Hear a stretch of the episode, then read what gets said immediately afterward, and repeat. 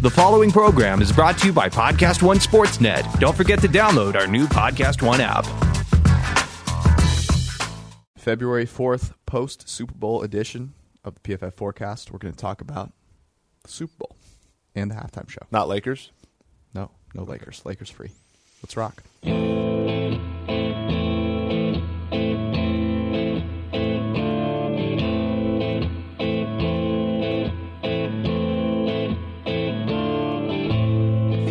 That was an awful game, incredibly boring. Even if you like defense, couldn't have been that fun. Um, didn't get a great rating, No. surprisingly. We did okay on our on our picks though. I knew you were going to come out with that. You were, you can tell you did well on your picks because you've dressed accordingly.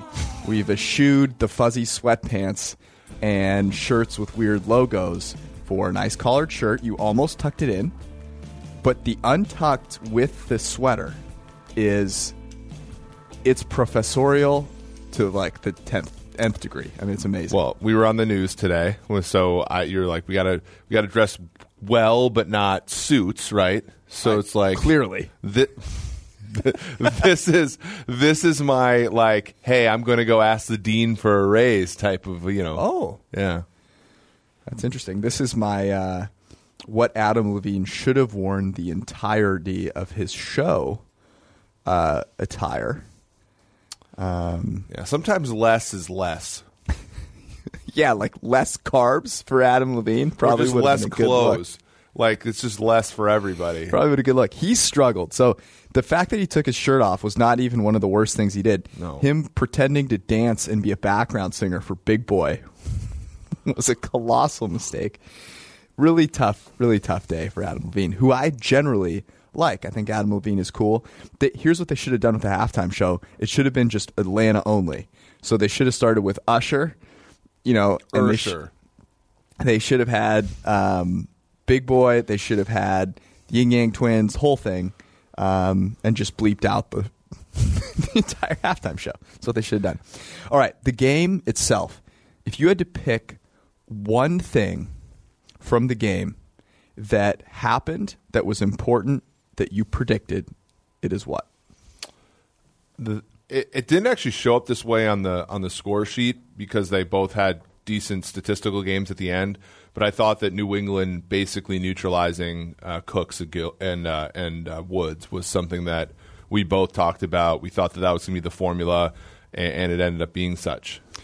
That was a great. And Josh Reynolds being important, but not actually con- converting any of those chances, and so the Rams' offense. What I think that speaks to most actually is what one of the first things you mentioned when we were doing like our pre Super Bowl stuff for for Peter King actually a few weeks ago was the importance of not having Cooper Kupp.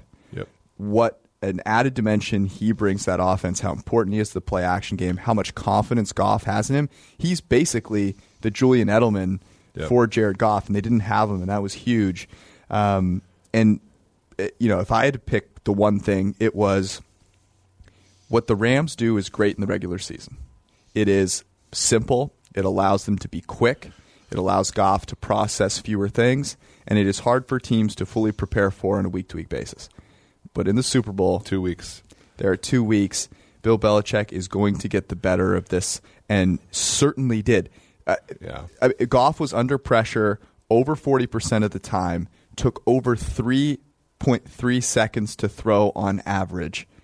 I, you, you're not going to win a game playing like that. It's not going to happen. Yeah, the the great thing was we talked about um, when we were studying, you know, the two weeks off thing, you know, and we looked at Patriots since 2006 with a bye beat the other team by an average of 10 points, which is exactly the margin of victory last night.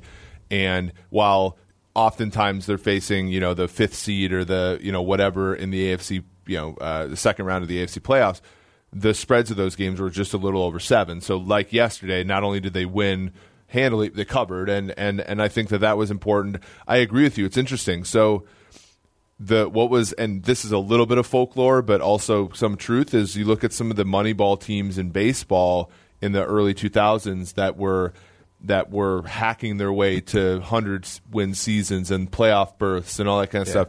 And the thought was when they got to the when they got to the uh, you know the the the playoffs, they weren't top heavy in the right ways. They weren't distributed in the right ways, and they didn't, you know. And so I think that's an interesting thing to study is is being great in the regular season a recipe for being great in the playoffs? My you know the null hypothesis has to be yes, but you know there might be situations, and of course we're looking at a one game sample. We're looking at a and frankly we're looking at a game where the Rams you can make an argument shouldn't even have been there because of the penalty and everything. But it, it's a good it's a good thing to ask. It's Well, a good thing to, to study. You could also make the argument that a 13-3 game probably should have been a lot higher. There was there were multiple opportunities for the Patriots to Yes. score many more points, particularly on defense. There was um, the Hightower dropped interception. There was a tipped pass that Goff had in his own end that was a bad play. It was a really bad throw. It looked like it was a sured p- pick and potentially a pick six at that point gets tipped, ends up falling incomplete. The C.J. Anderson fumble was just laying there forever, Yeah. and they didn't pick it up. Um, could have been a lot worse, certainly. When we we were on the when we were on the phone with Peter, it was it was the thing where Uh, Peter getting two mentions Yeah, in this podcast. So so it was Friend of the podcast, friend Peter of the King. podcast. That's right. So so it was it was like He he would be here, but he's recovering from having to go. As he told us, he had to go to, the the, party. party. last night. So we we hope he's doing okay. but it was like a, a baseball game that was like a pitcher's duel. But one of the teams is being no hit, and the other team had had you know struck struck out with runners on third in every inning. That's how the first half of that game felt. Right. And and, and I I think so, and, and I I think that's an interesting one. The one of the things that's you look back and you think, are these team were these teams scared of each other? Like, was there a reason that they weren't going for it on fourth down? Was there a reason they weren't taking as many shots downfield? we talked about this in the in the picks column, right? When we were talking about whether or not to bet the over, and we said probably not because neither one of these teams is very aggressive on fourth down. They leave points. The Rams left something like 20 points, 25 points on the field in terms of like you know uh, borderline go for it, you know, situations this year, and that bared out, right? They had you know situations where they could have went for it, maybe changed the game. The Patriots at the end of the game could have went for it to seal the game in one fell swoop. And and again, it's just like I think that's part of the conversation now, which is I think one of the benefits of having podcasts like this and and, and conversations. Well, but it's all the credit goes to us.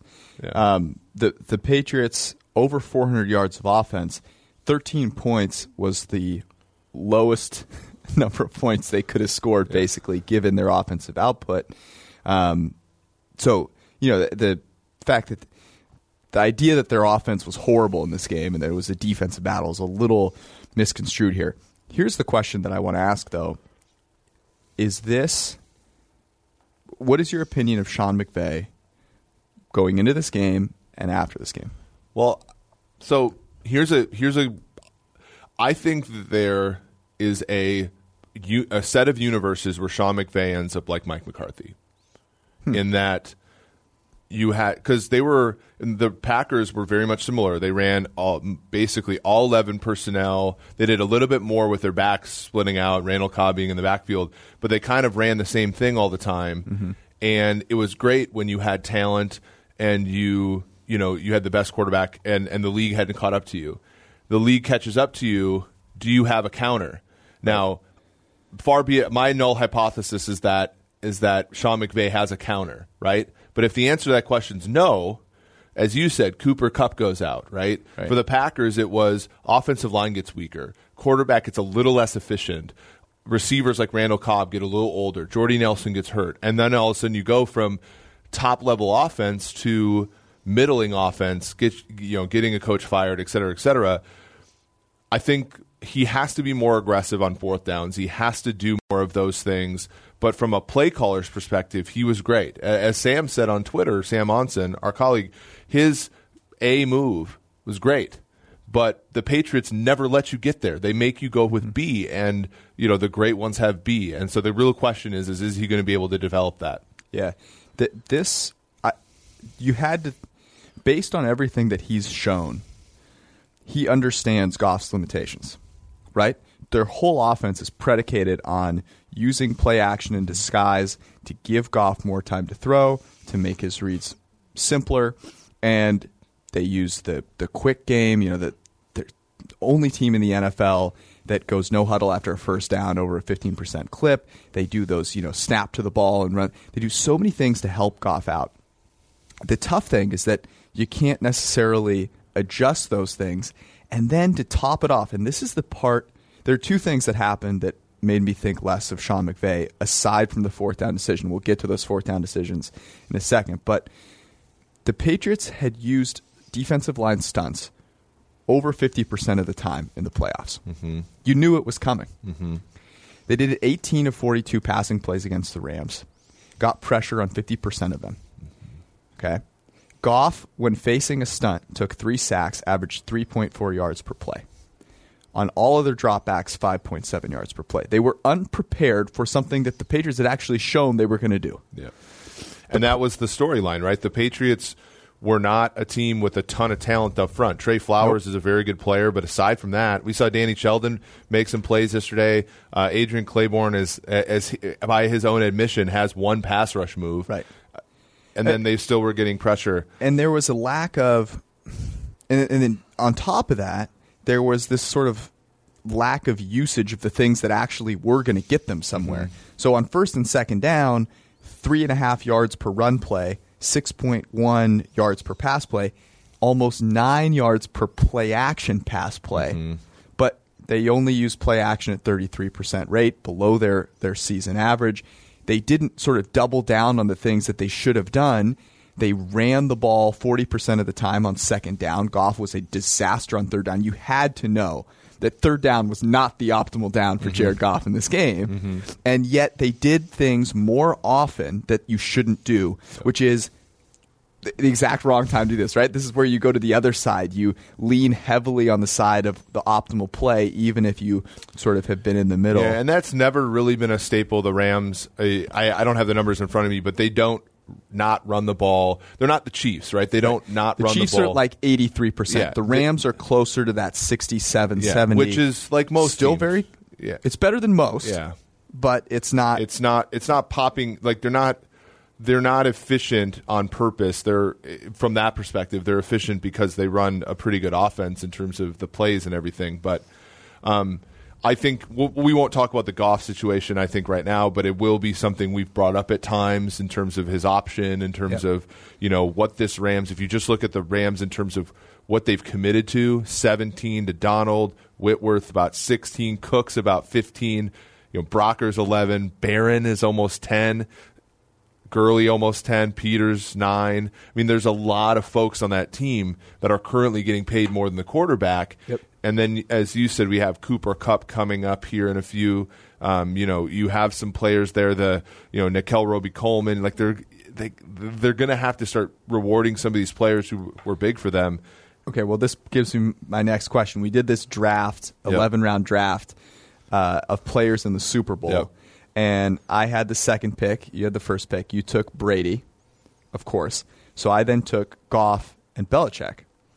You took McVay and Stephon Gilmore. I then took Donald and Talib.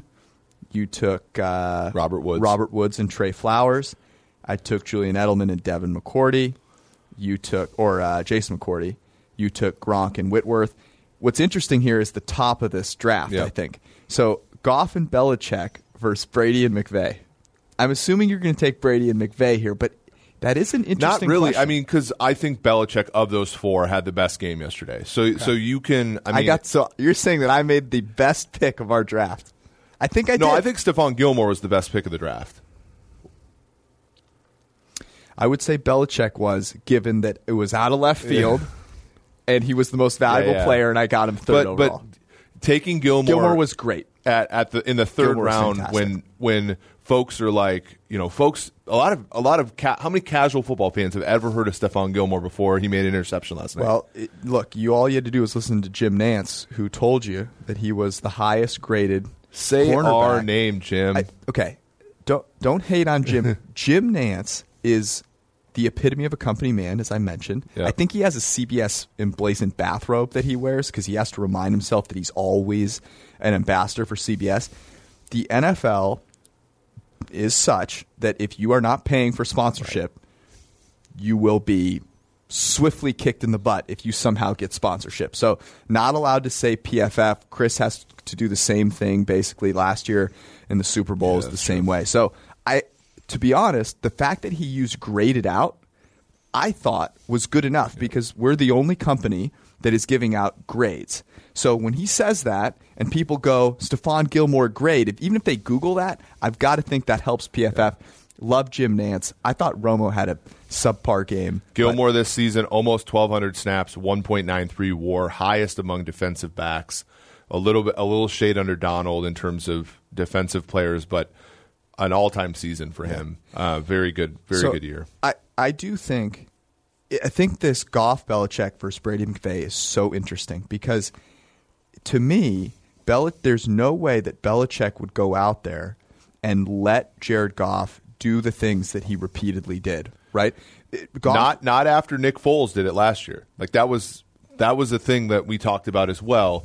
Nick Foles pants them last year. It was not happening this year. Right, and and to that point, if if Belichick is the coach for Goff, Goff is also not going to spend all of his time sitting back there in the pocket. He is going to orchestrate some quick throws to beat that team. It it was crazy. Goff was uh, under pressure. It was under Too siege. Yep. And yet, only 12% of his dropbacks was he under pressure in 2.5 seconds or less. W- less than Brady, interestingly. So there just wasn't an a they just weren't variable enough as a team. So I'm I'm leaning towards that. I would take Belichick and Goff versus Brady and No, McVay. I think of the of the that quartet, you won. it's int- you would have never guessed this, right? Because I, I think the idea was, look, McVay is going to make some adjustments here, right? Uh, you had to. Well, think the, so. the narrative was that he made adjustments in the NFC title game, and I think what really actually happened was Yeah. that the Rams got Rams made a couple plays to scare off the crowd of the New Orleans, which was really what was causing all their issues, Mm-hmm. and then they just executed better.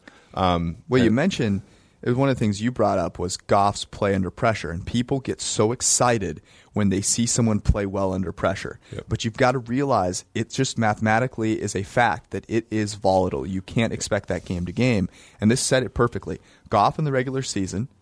5.8 yards per attempt under pressure, 24th, sacked about 17% of the time.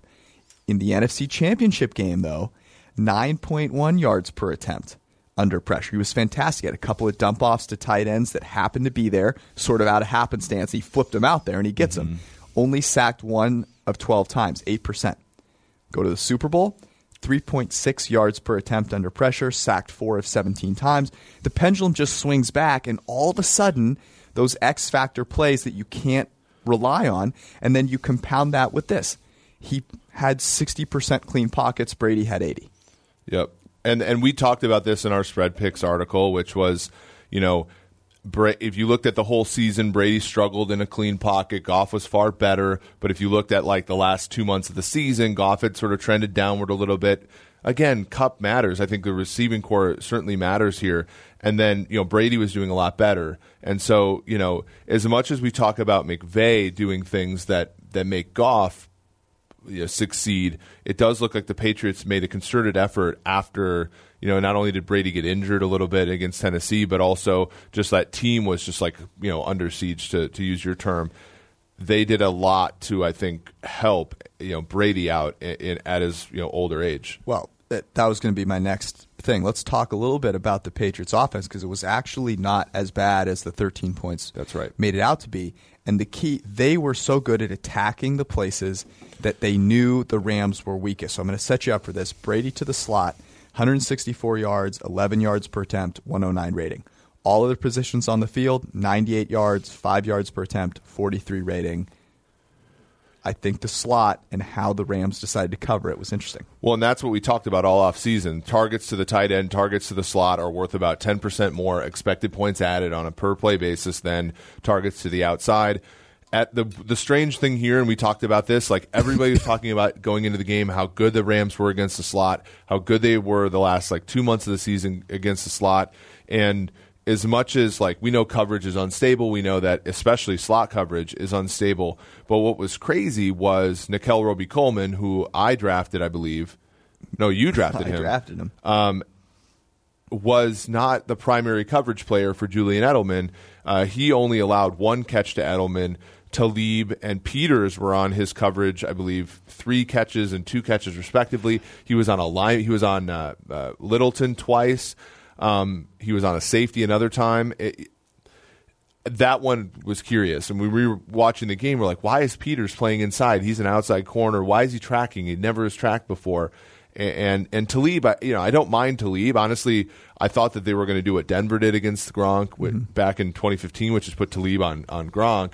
It it was clear that they didn't have the same kind of respect for Gronk that they had historically, having him com- covered with linebackers repeatedly. That one was interesting to me. Edelman roasted them and I, I think that was one of the least expected things going into the game uh, uh, yesterday. It was, and he was a pick of yours. Well, you know, we got to stick together, our us Northern California boys. That's right. Julian Edelman, a proud graduate of Woodside High School, a rival of Menlo Atherton High School, where I went. Um, but you know what? When it when it comes down, you can be a rival. It's funny. So like you could be a rival in high school, and then all of a sudden you realize how big the world is. You go off to college you're you know mid twenties, and all of a sudden, no, no, no, we weren't rivals. We're from the same area. All of a sudden, we're on the same team. Uh, but Julian Edelman, a great guy. It, it's so fantastic to see a guy like Julian Edelman. He epitomizes the Patriot way almost. I don't want to say more than Tom Brady, but at least just as much because he was an absolute no one. Was a quarterback. Was told he. I mean, well, that that that's a huge one. He's Brady, a quarterback. Brady went to Michigan. Yeah. Okay, let's let's not Oh, Edelman went up the street here to Kent State. By the way, Darren Rovell tweeted out at Brady's like uh, resume for if he didn't get drafted. He t- two of his like four jobs were working at a golf pro shop, which I thought was really funny. But Julian Edelman, you know, was even more of a nobody, and through just pure want to, really has made himself gumption, will, grit, uh, toughness. But that but that's also the Patriot. Like Patrick Chung went from being a safety to basically like a linebacker slot corner now. Mm-hmm. Um, you know, over and over again that you see guys like that that are their linebackers are basically what edge linebacker hybrids. You know, it, it's it's it is the Patriot way, taking something that no one else would want. Uh, and turn them into something t- something uh, you know usable, and in Edelman's case, uh, great.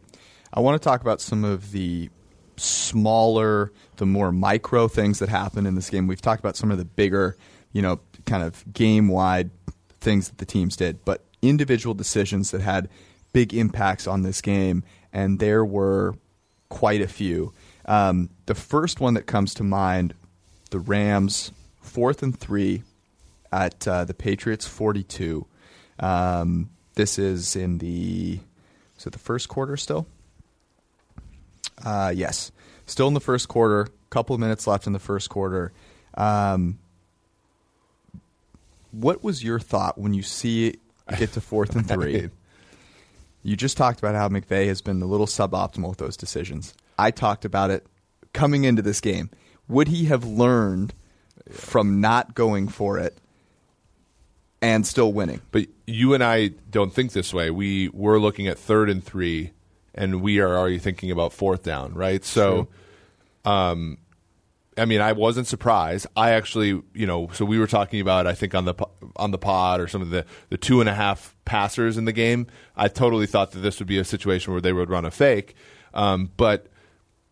I wasn't surprised that they didn't go for it. Honestly, it just doesn't seem like it. The one time you you can remember them going for it was literally when Jared Goff had to talk him into it in Seattle, right. and and this uh, so it was. It wasn't surprising for me, even though it was super suboptimal. So yeah, so the decision here is whether to punt or go for it. That's mm-hmm. a key distinction here. So it's fourth and three at the 42. Um, about a 60% chance of converting in this situation. The difference between the going for it and kicking is about 5% win probability points. 48% if you decide to go for it. That factors in all of the possibilities. You turn it over, right? That is a possibility. Um, but you're not going to gain that many yards on average when you punt the ball and you have an opportunity to keep the possession. Losing 5% chance to win the game in the first quarter is humongous. Huge. A really, really big mistake. The game is tied. I mean, it's basically point. the difference between. I mean, it's it's it's like half of the difference between going from being home team to away team. really, it's it's huge, and you know, um, man, I, I can't believe he didn't go for it there. Then there's another decision here. This one's on Jared Goff. It's third and two. They're at the 47, 450 to go in the second. Now the Pats lead by three. And at the, just what you said, if it's third and three, we're thinking about the fourth down. I'm thinking about the fourth down here.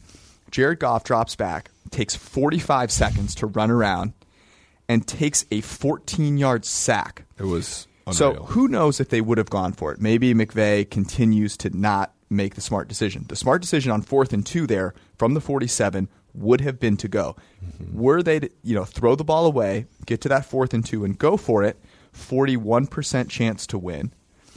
After the sack, obviously you've got a punt, 35% chance to win. A loss of 6%. This may very well have been the difference in the game.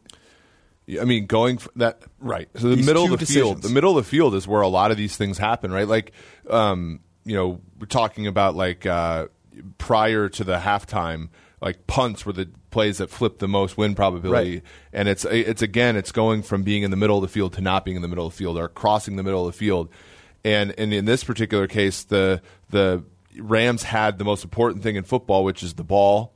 They were in New England side of the field, and not only did they like they not only crossed the middle of the field, they gave up the ball. So it's like a huge, you know. By the way, shout out to Josh. Was it Josh Hermsmeyer who called that to our attention? We checked it out. Happened to be the case with our Yeah, you know yeah. model as well. I think. But if you want, you know, if you're listening out there, if you somehow don't know what NFL Scrape R is and you're proficient in R, you're not proficient in R, you should check it out because it's Mm-hmm. Yep, open Ron- source. yep. Um, uh, easy accessibility to looking at EPA, win probability, all that stuff. Ron Yurko, um, who has done a ton of work on that, it's fantastic stuff. So check it out.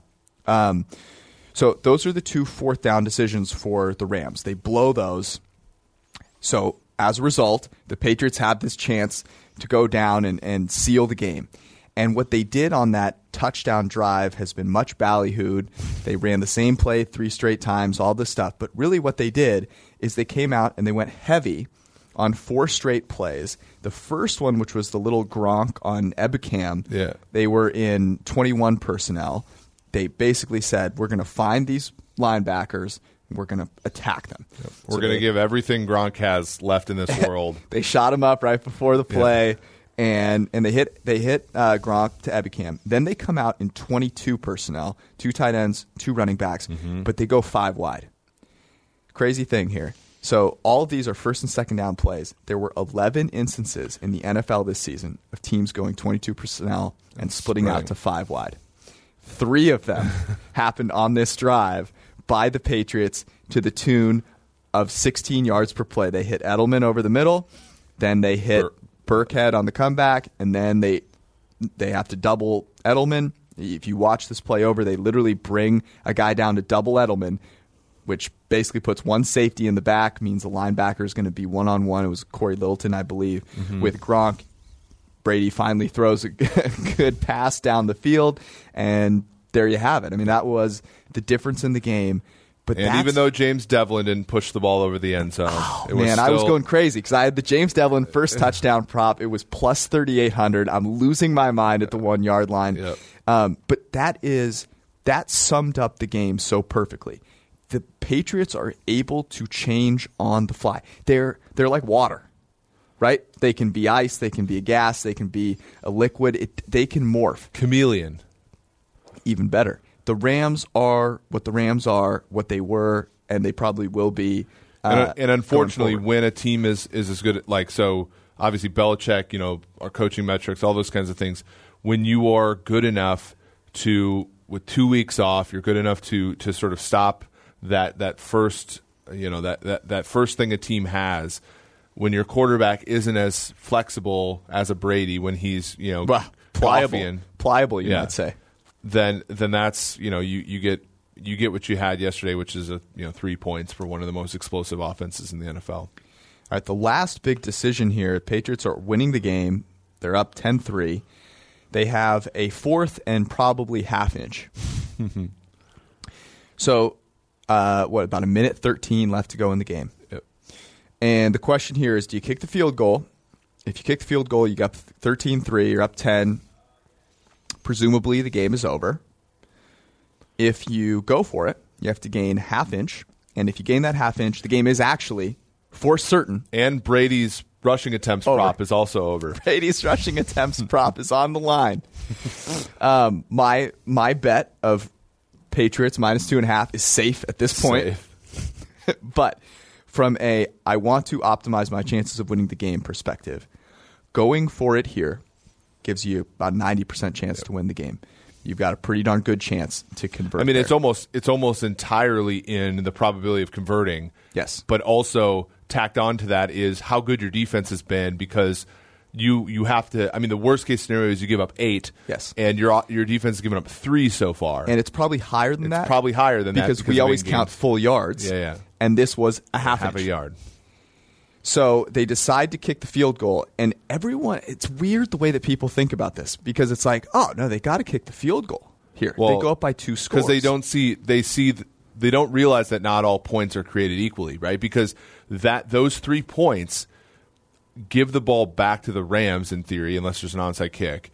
And the Rams have a minute ten, and if there were to be a miracle, a ten point swing in the last two minutes, or minute or you know minute ten, it has to happen with the Rams having the ball. The Patriots convert. Not only do they convert, but they never give the ball back. So even if you're even if you're doing a simple comparison of what's the probability of converting a sneak or whatever play on fourth and one versus what's the probability of Gostkowski hitting a non-trivial 41-yard field goal, the the, latter is more probable the than edge the former. goes to the option Yeah. that helps you seal the game. Right, and there's Whereas- not there's secondary and tertiary probabilities associated with kicking a field goal or missing a field goal, Right. That aren't involved in the one side of the fourth and one, which is conversion, right? And so that's that's also why you know, and to go off on another tangent, that's also why that whole when you're up by three and you're at the opponent's twenty and it's fourth and short. Do we kick a field goal to make the other team score a touchdown, or do we just go for it here? That's why the going for it is easily the better play because the secondary type stuff is the other team now knows they need a touchdown. They're going to be more aggressive. They're not going to Vance Joseph it up and like play for a 51 yard field goal, Right. all that kind of stuff. And that's all the stuff that can happen when the bad things happen. Yeah. And if you convert, the game's over, right? And you don't even put your defense on the field again. And I understand the whole like I understand why it is. Like we, talked about this before. Like I want to show my defense I believe in them. Blah blah blah. But it's it's foolhardy, right? You want to show your offense. You believe they can kneel the ball down. Charities, blah blah blah.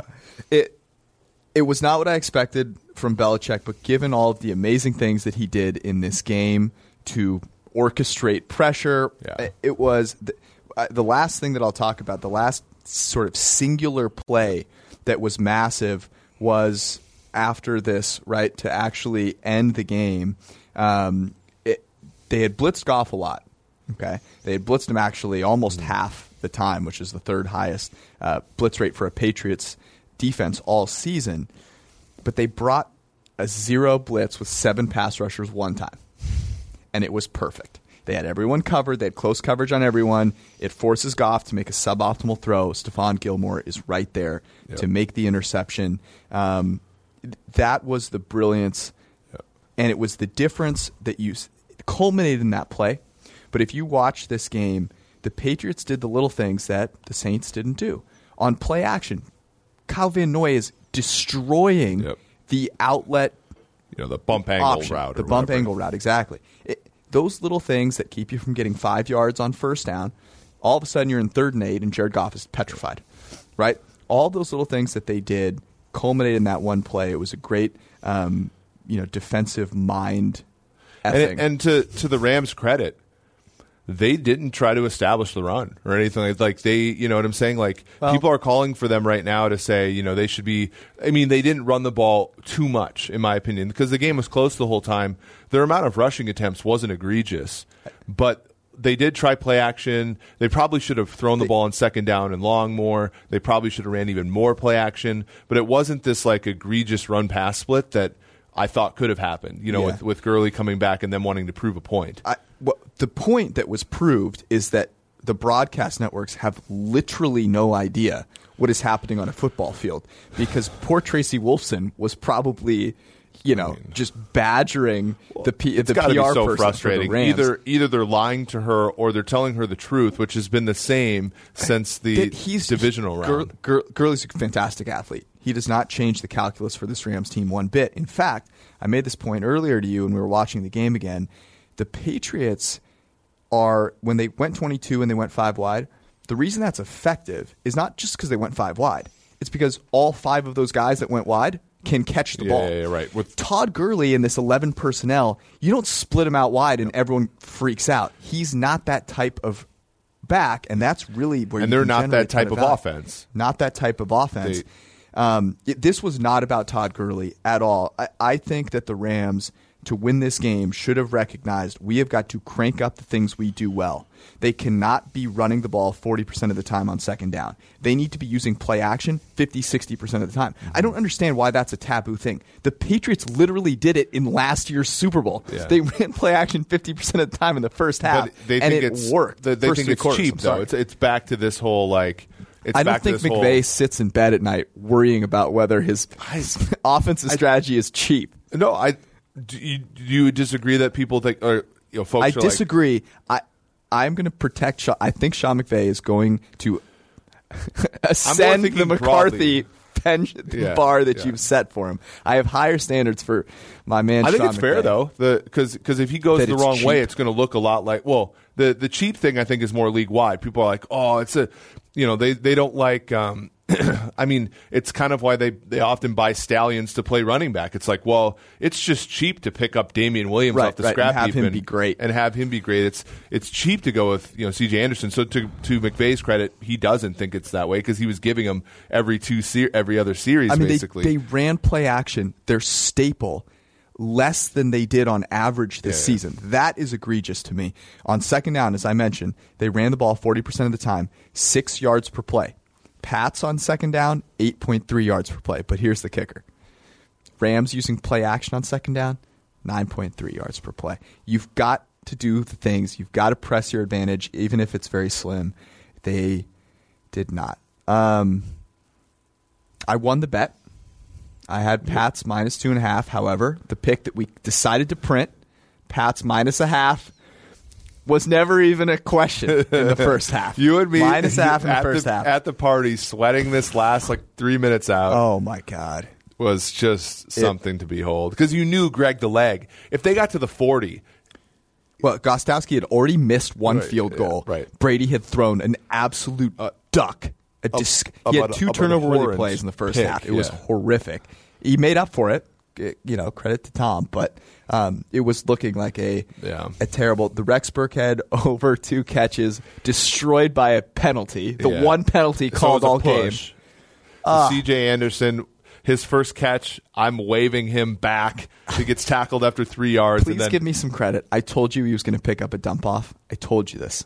Right, you did. Well, that's why we were originally going to go with under half a catch. Right. So I he so talked you into the- we were out of that I- one I, was wrong about C.J. Anderson's role in the passing game. He did get 12 yards on two catches. We had the Brady over one and a half because after the miss by Zuerlein, he did take a knee. got over two. Did Um, not the James Develin first touchdown would have set this over the top. I would not be here today if James Develin had scored that first touchdown. I'd be on my way to Mexico.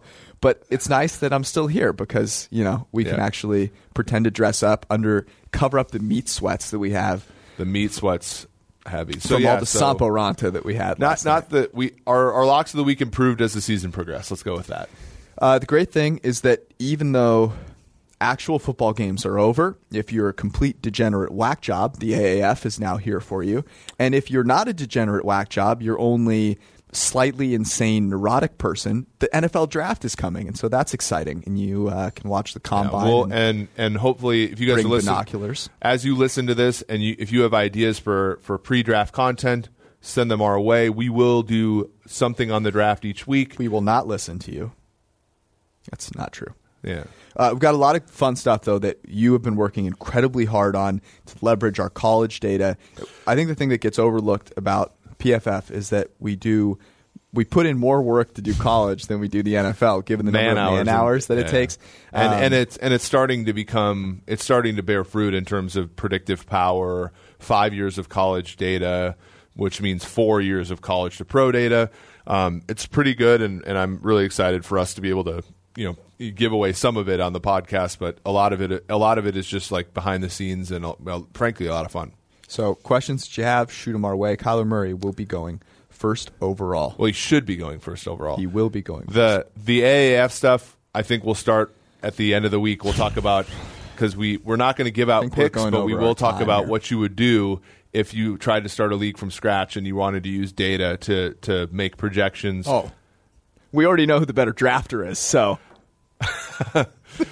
well, No, you're, you're just you're just haughty because you won our you won you won your steak dinner back after my tweet Twitter hiatus. hiatus. Yes. So now we're like even. Does that mean we go to two dinners, or does that mean we go to zero? Do they cancel? It's a really good question. maybe we just go to one dinner and split the bill. Both everyone wins. Everyone wins. Unlike the Super Bowl where everyone lost. I just wanted everybody to have fun yesterday. I just wanted everybody to have okay, fun. let's uh, get out of here on this. The biggest winner from last night's Super Bowl wasn't Romo. No. Um, in my opinion, Chris Collinsworth still, shockingly, Yeah, the the best, best. color commentator so in all is, of football. This is going to make me sound like a huge homer. But I You're going to say something else because you got an email last night. Oh, sorry, James sorry, sorry. Develin that said you were a big homo, Yeah, I not did. Homer. I So- love the implication that like women and gay people can't talk about football as well as we can. Well, the funny Uh, thing is, like- I thought you should have responded. So this guy, if you haven't seen, go to uh, Eric's Twitter because he got an email from a guy Who that called literally himself called James- him James Develin. Yeah, called himself James Develin and told Eric that he was a, frankly, acting like a big woman. You're nothing more than a big homo that doesn't watch the film.